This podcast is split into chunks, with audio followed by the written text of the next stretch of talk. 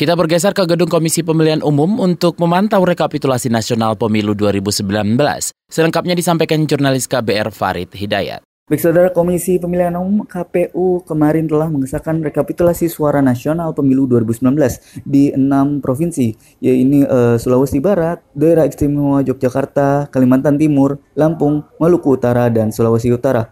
Dari perolehan hasil rekapitulasi di enam provinsi, pasangan calon Presiden 01 Maruf Jokowi Maruf Amin unggul di lima provinsi, yaitu di Sulawesi Barat, Daerah Istimewa Yogyakarta, Kalimantan Timur, Lampung, dan Sulawesi Utara. Sedangkan pasangan calon Presiden 02 Prabowo Sandi unggul di Maluku Utara. Dari total perolehan rekapitulasi nasional yang telah disahkan di 14 provinsi, paslon nomor urut 01 Jokowi Maruf unggul di dari uh, pasangan calon nomor urut 02 Prabowo Sandi.